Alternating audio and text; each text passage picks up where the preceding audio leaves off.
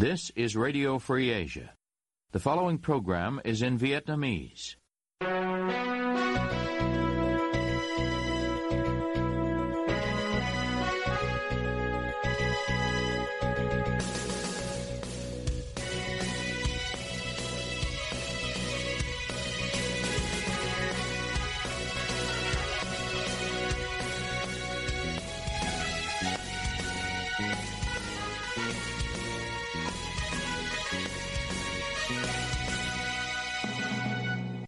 Đây là Đài Á Châu Tự Do, phát đi từ thủ đô Washington, D C, Hoa Kỳ.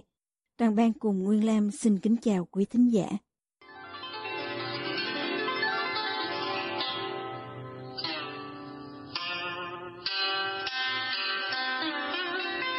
Kính mời quý vị theo dõi chương trình phát thanh tối ngày mười tháng ba năm hai nghìn không trăm hai mươi ba, đang được phát trực tiếp từ lúc chín giờ giờ Việt Nam trên trang chủ Ban Tiếng Việt Đài Á Châu Tự Do. Mở đầu cho chương trình phát thanh hôm nay, mời quý vị đến với bản tin chi tiết. Ca sĩ Đỗ Nguyễn Mai Khôi, nghệ danh Mai Khôi, mới được một tổ chức có trụ sở ở Hoa Kỳ trao giải thưởng Artivist Academy vì những đóng góp của cô cho việc nâng cao nhận thức về các vấn đề công bằng xã hội thông qua nghệ thuật. Mai Khôi cũng được Oanh hút Media chọn là một trong mười một gương mặt trong năm hai nghìn không trăm hai mươi ba. Đây là một tổ chức ở thành phố Pittsburgh, tiểu bang Pennsylvania, có mục tiêu xây dựng các cộng đồng tự do thông qua nghệ thuật, giáo dục và công bằng xã hội. Bà Jasmine Green, giám đốc đào tạo của tổ chức trên, nói với Đài Á Châu Tự Do qua email trong ngày chín tháng ba. Xin trích, Mai Khôi là một nghệ sĩ cực kỳ tài năng, người đã kết hợp nhuần nhuyễn hoạt động chính trị với hoạt động nghệ thuật của mình. Trong nhiều trường hợp, Mai Khôi đã đánh cược tự do và an toàn của mình vì sự cống hiến của cô ấy cho nghệ thuật, và vì vậy những giá trị mà tổ chức cổ suý được thể hiện rõ hơn trong công việc của cô ấy. Theo bà Green, các nghệ sĩ được chọn đều có trình độ cao và chia sẻ tôn chỉ của tổ chức, và Mai Khôi sẽ có buổi trình diễn trong ngày mười bảy tháng mười một năm nay. Ba tiêu chí mà tổ chức này lựa chọn nghệ sĩ để trao giải là kỹ năng nghệ thuật đã được chứng thực, thành tích chuyên nghiệp và khả năng phù hợp với sứ mệnh và giá trị của tổ chức. Thuật ngữ Artivist là sự kết hợp giữa từ Artist, nghệ sĩ, và Activist, nhà hoạt động. Vì các hoạt động của mình, Mai Khôi đã nhiều lần bị lực lượng an ninh Việt Nam sách nhiễu. Chính quyền Hà Nội không cho cô tự do biểu diễn, yêu cầu chủ nhà trọ đuổi hai vợ chồng và tịch thu các bản sao trong album Descent của cô sau chuyến lưu diễn châu Âu vào dịp cuối năm hai nghìn không trăm mười tám. Nói với Đài Á Châu Tự Do, ca sĩ Mai Khôi cho biết giải thưởng là một sự khích lệ lớn cho hoạt động nghệ thuật của cô sau hai giải thưởng quốc tế trong năm năm gần đây. Những giải thưởng như thế này là một cái niềm khích lệ rất lớn đối với những nghệ sĩ như Mai Khôi, nhất là những nghệ sĩ dùng nghệ thuật để lên tiếng cho nhân quyền, nói lên những vấn đề xã hội đang bức xúc. Nó là một niềm khích lệ rất là lớn, và nó cũng là một cách ủng hộ rất thiết thực để những nghệ sĩ như Mai Khôi có thể tiếp tục công việc của mình. Cô cho rằng giải thưởng mới nhất này cũng khích lệ giới nghệ sĩ trong nước đấu tranh để được tự do sáng tạo nghệ thuật. Mặc dù là Mai Khôi cũng không còn sống ở Việt Nam đã ba năm rồi, Mai Khôi vẫn có nhiều sự kết nối đối với các nghệ sĩ ở Việt Nam, và Mai Khôi nhận thấy cái sự thành công của Mai Khôi cũng là một niềm khích lệ đối với những nghệ sĩ trẻ ở Việt Nam. Họ thấy rằng là à, Mai Khôi được sống và làm việc tại một nơi tự do. Những hoạt động của Mai Khôi được ghi nhận ở một đất nước xa lạ à, bởi vì sự tự do mà Mai Khôi đang có. Mai Khôi hy vọng rằng là những nghệ sĩ ở Việt Nam có những cái tác phẩm nói lên những vấn đề xã hội bức thiết nhiều hơn, cảm thấy cần thiết đấu tranh để đòi tự do nhiều hơn. Từng là người được giải thưởng về nghệ thuật ở Việt Nam trước khi dấn thân hoạt động xã hội và sử dụng sáng tạo nghệ thuật để đấu tranh chống kiểm duyệt, Mai Khôi cho rằng các nghệ sĩ trong nước thường né tránh những vấn đề nhạy cảm vì kiểm duyệt từ chính quyền. Mong muốn Việt Nam xóa bỏ chế độ kiểm duyệt để giới nghệ sĩ được sáng tạo tự do hơn, Mai Khôi cho rằng chính họ phải lên tiếng vì không có gì tự nhiên đến, các nghệ sĩ phải đấu tranh nhiều hơn. Trước giải thưởng Artivist Academy, ca sĩ bất đồng chính kiến Mai Khôi đã nhận được giải thưởng Václav Havel năm hai nghìn không trăm mười tám dành cho người bất đồng chính kiến sáng tạo của Hội đồng Nhân quyền The Human Rights Foundation và giải thưởng Tứ Tự Do về tự do ngôn luận Roosevelt for Freedom Award của Viện Roosevelt. Cả hai có trụ sở chính ở New York, Hoa Kỳ. Ở Việt Nam, năm hai nghìn không trăm hai mươi, Mai Khôi giành giải thưởng Album của năm của Đài Truyền hình Việt Nam. Cô là một ca sĩ hoạt động tích cực trong việc đấu tranh đòi tự do và dân chủ cho Việt Nam, tham gia biểu tình chống Formosa khi tập đoàn này gây ra thảm họa môi trường ở ven biển miền Trung năm hai không một sáu. Mai Khôi từng nộp đơn tự ứng cử làm đại biểu Quốc hội Việt Nam trong cuộc bầu cử năm hai không một sáu nhưng không được chấp nhận. Cô cũng lên tiếng chỉ trích Facebook hợp tác với yêu cầu kiểm duyệt Internet của chính phủ Việt Nam. Cô là một trong số ít những nhà bất đồng chính kiến mà Tổng thống Hoa Kỳ Barack Obama đã gặp khi ông thăm Việt Nam năm hai không một sáu. Năm hai không một tám, Tổ chức Ân xá Quốc tế đưa Mai Khôi vào danh sách mười hai nhà hoạt động nhân quyền truyền cảm hứng để theo dõi. Hai cán bộ khoa dược, vật tư y tế thuộc Trung tâm Kiểm soát Bệnh tật xê đê xê tỉnh Ninh Thuận bị bắt vào ngày mười tháng ba. Đó là hai ông Dương Bá Dân, trưởng khoa, và Nguyễn Đăng Đức, nhân viên. Cơ quan Cảnh sát điều tra thuộc Công an tỉnh Ninh Thuận tiến hành biện pháp bắt tạm giam, khám xét nơi ở, nơi làm việc đối với hai ông Dân và Đức để điều tra về hành vi vi phạm các quy định trong đấu thầu mua sắm vật tư y tế của công ty Việt Á. Hai ông này bị cho có hành vi thông thầu với công ty Việt Á để nâng giá trị vật tư y tế, gây thiệt hại lớn cho ngân sách nhà nước. Tuy nhiên, số tiền thất thoát chưa được công bố. Đây là trường hợp bắt giữ mới nhất trong vụ đại án công ty Việt Á nâng khống giá bộ xét nghiệm covid mười chín và chi hoa hồng khủng cho các đơn y mua. Vụ án tại công ty Việt Á bắt đầu vào tháng mười hai năm hai không hai mốt, khi Cục Cảnh sát Kinh tế Bộ Công an khởi tố, bắt tạm giam ông Phạm Quốc Việt, Chủ tịch Hội đồng Quản trị kiêm Tổng Giám đốc công ty Việt Á, cùng bốn cấp dưới, và bắt cựu Giám đốc xê đê xê Hải Dương cùng kế toán trưởng đơn vị này. Các lãnh đạo của Việt Á bị cáo buộc đã thổi giá bộ kit xét nghiệm covid mười chín lên khoảng bốn mươi lăm phần trăm và đút lót cho các đối tác khoảng tám trăm tỷ đồng. Trong số những người bị bắt và khởi tố có cả những lãnh đạo cấp cao của chính phủ, bao gồm cựu Bộ trưởng Y tế Nguyễn Thanh Long, cựu Thứ trưởng Bộ Khoa học và Công nghệ Phạm Công Tạc, cựu Chủ tịch Ủy ban Nhân dân thành phố Hà Nội Chu Ngọc Anh và hàng chục lãnh đạo, cán bộ xê đê xê, Sở Y tế các tỉnh, thành phố. Vào ngày hai tháng hai vừa qua, Trung tướng Tô Ân Sô, phát ngôn nhân Bộ Công an cho biết, trong vụ án liên quan đến công ty Việt Á, cơ quan điều tra các cấp đã khởi tố một trăm lẻ bốn bị can, phong tỏa, kê biên số tài sản, tiền lên tới khoảng một nghìn bảy trăm tỷ đồng. Hà Nội và Hải Dương tiến hành biện pháp khởi tố và bắt giam thêm những lãnh đạo và đăng kiểm viên sai phạm trong công tác. Tại Hà Nội, Công an huyện Đông Anh ngày mười tháng ba cho biết đã tiến hành biện pháp giữ người trong trường hợp khẩn cấp đối với giám đốc và phó giám đốc cùng bốn đăng kiểm viên Trung tâm đăng kiểm cơ giới hai chín một ba D để điều tra về hành vi nhận hối lộ.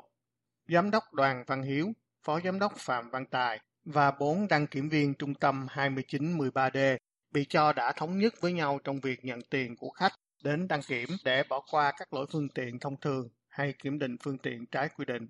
Tại Hải Dương, Cơ quan Cảnh sát điều tra thuộc Công an tỉnh tiến hành khởi tố giám đốc, phó giám đốc Trung tâm đăng kiểm xe cơ giới ba bốn không năm D và giám đốc công ty trách nhiệm hữu hạn ô tô Alpha về tội nhận hối lộ.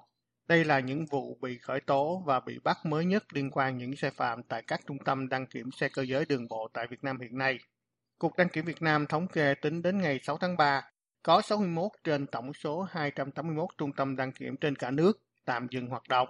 Trong số này, có năm mươi ba trung tâm phải dừng do bị điều tra, tám trung tâm không đủ điều kiện hoạt động theo quy định về đăng kiểm. Cụ thể, thủ đô Hà Nội có hai mươi hai trên ba mươi mốt đơn vị đăng kiểm, với bốn mươi mốt dây chuyền kiểm định phải tạm dừng hoạt động.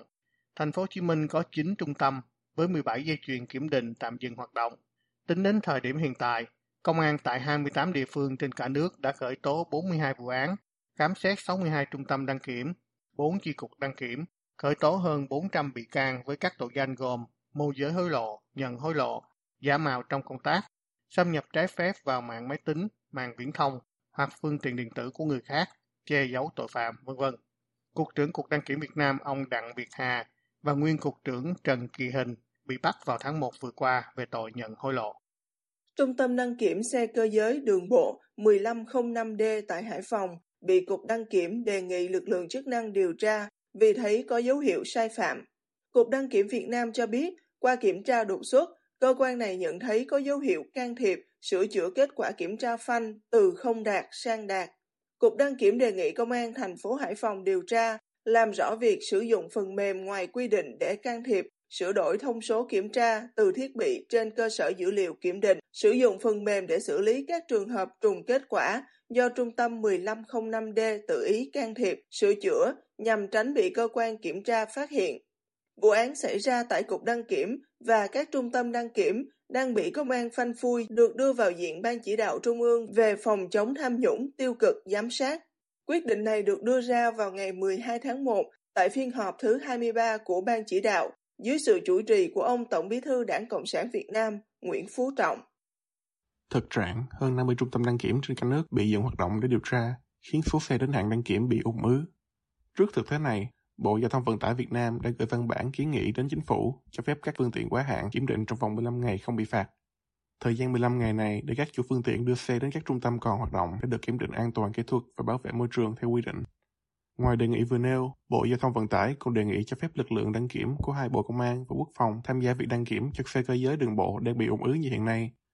Cục Đăng kiểm Việt Nam ước lượng trong tháng ba này, số lượng xe cơ giới đến hạn kiểm định tại Hà Nội là hơn sáu mươi tám nghìn chiếc, trong khi khả năng các đơn vị chỉ đáp ứng được chừng mười bốn phần trăm. Tại thành phố Hồ Chí Minh, số xe đến hạn kiểm định là hơn bốn mươi bốn nghìn xe và khả năng đáp ứng chừng bốn mươi chín phần trăm. Tính đến ngày chín tháng ba, tại Hà Nội còn sáu trên ba mươi mốt trung tâm hoạt động với tám dây chuyền làm việc. Tại thành phố Hồ Chí Minh còn mười trên mười chín trung tâm với hai mươi hai dây chuyền hoạt động.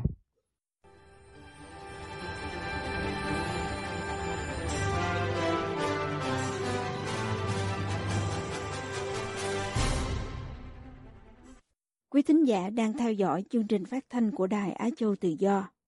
Ngoài các trang Facebook và YouTube, quý vị cũng có thể đón nghe các chương trình phát thanh của Đài qua vệ tinh Intelsat mười bảy băng C ở sáu mươi sáu độ Đông và vệ tinh mười chín băng C ở một trăm sáu mươi sáu độ Đông. Tiếp nối chương trình, thưa quý vị, gần đây, các bệnh viện trên cả nước rơi vào tình trạng thiếu trang thiết bị vật tư y tế, hóa chất, thuốc men để chữa trị cho bệnh nhân. Điều này đã làm dấy lên câu hỏi, ngành y gặp khó hay chất lượng quốc gia đang xuống cấp? Diễm Thi có bài chi tiết, mời quý vị cùng theo dõi. Tháng chín năm ngoái, Bệnh viện Bạch Mai cho hay, một số loại thuốc chuyên khoa dùng cho một số bệnh đặc biệt như suy tuyến thượng thận, thuốc giải độc kim loại nặng, không có sẵn, dẫn đến tình trạng khó khăn trong công tác cấp cứu, điều trị của bệnh viện. Tháng hai năm nay, Bệnh viện Việt Đức ở Hà Nội cho biết, do thiếu hụt vật tư y tế, hóa chất, cho nên kể từ đầu tháng ba, bệnh viện hạn chế tối đa các ca mổ hẹn trước để ưu tiên cho các trường hợp cấp cứu. Lên tiếng trên truyền thông nhà nước, lãnh đạo Bệnh viện Việt Đức cho biết, dù bệnh viện đã cố gắng thực hiện các thủ tục đấu thầu, mua sắm trang thiết bị, vật tư y tế, hóa chất xét nghiệm, đúng quy định của pháp luật, nhưng một số hóa chất đã sắp hết vì vướng mắc trong việc đấu thầu. Còn ở thành phố Hồ Chí Minh, Bệnh viện Chợ Rẫy cũng loan tin đang rất khó khăn trong việc mua sắm trang thiết bị, vật tư y tế, hóa chất để chữa trị cho bệnh nhân. Cả bệnh viện có sáu chiếc máy chụp xê tê scanner, nhưng năm chiếc đã bị hư chưa sửa được. Hiện chỉ còn một máy hoạt động. Giám đốc Bệnh viện Chợ Rẫy khẳng định giá gói thầu đang là vấn đề khó khăn nhất của bệnh viện.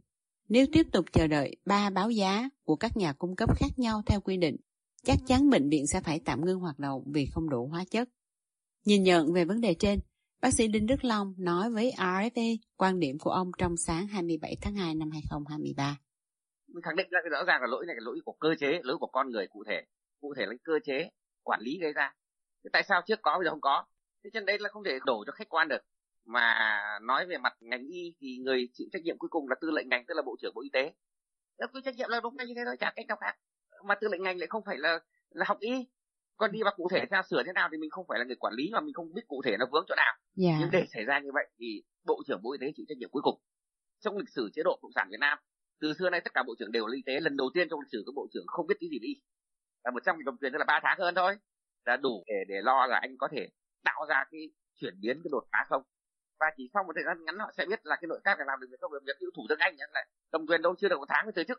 Thì ba bộ trưởng này đã cầm quyền chắc chắn là là trên sáu tháng rồi. Anh độc tài, anh quyền lực tuyệt đối các bạn, yeah. Làm gì có đối trọng, làm gì có thằng đào phá ngang anh, quyền lực tuyệt đối mà anh không làm được, yeah. Nên lỗi tại anh nên đổ ra. Bộ trưởng Y tế Việt Nam hiện nay là bà Đào Hồng Lan, người chưa từng học ngành y.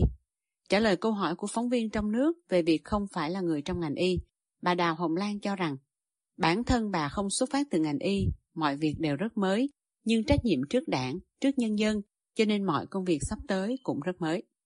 Trước tình trạng nhiều bệnh viện thiếu thuốc, thiếu vật tư y tế, Thủ tướng Việt Nam Phạm Minh Chính hôm hai mươi lăm tháng hai năm hai nghìn không trăm hai mươi ba đã ký công điện số bảy mươi hai về việc tiếp tục các giải pháp bảo đảm thuốc, trang thiết bị y tế phục vụ công tác khám bệnh, chữa bệnh. Đây không phải là lần đầu ông Phạm Minh Chính lên tiếng về tình trạng này.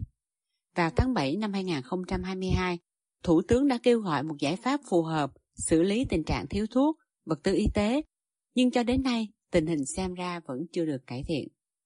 Một số chuyên gia y tế nhận định rằng, sở dĩ mọi chuyện bị trì trệ như vậy là do ông Chính chỉ nói mà không đưa ra giải pháp cụ thể nào cả.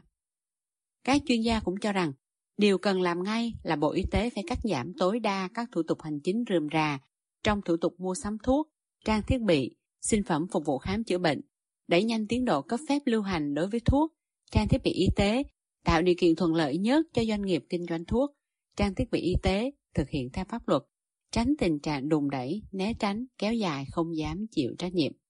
Bác sĩ Nguyễn Viện ở thành phố Hồ Chí Minh nêu quan điểm của ông.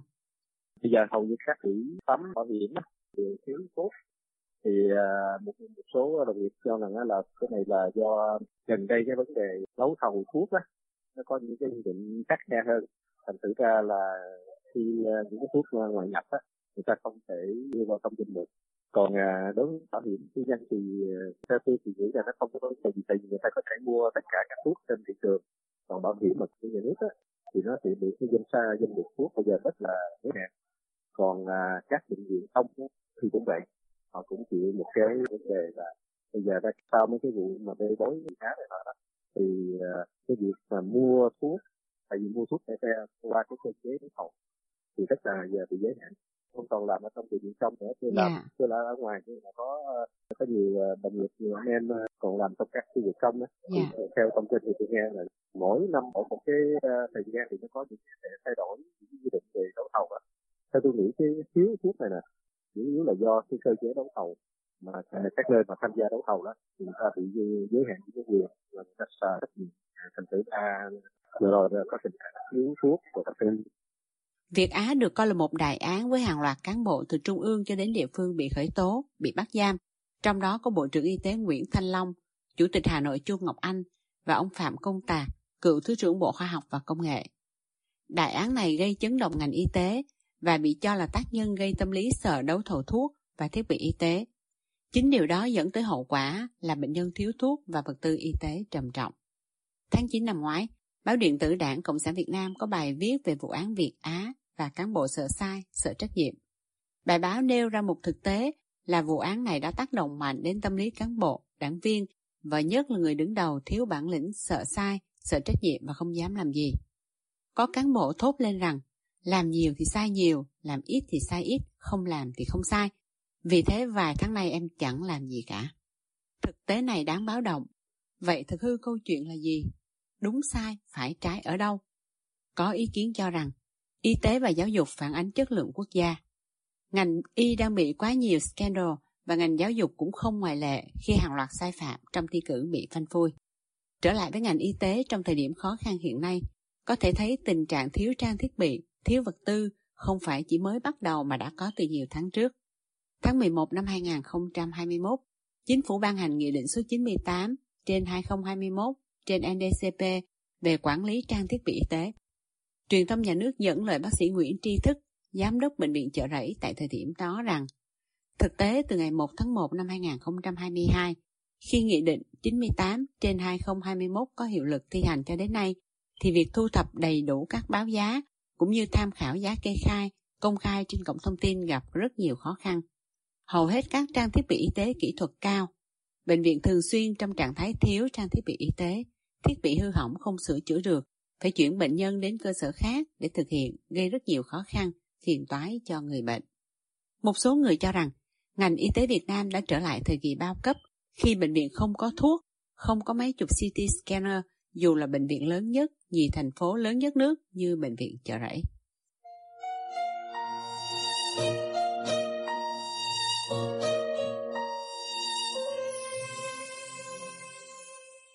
Quý thính giả vừa theo dõi chương trình phát thanh tối ngày mười tháng ba năm hai nghìn không trăm hai mươi ba của Đài Á Châu Tự Do.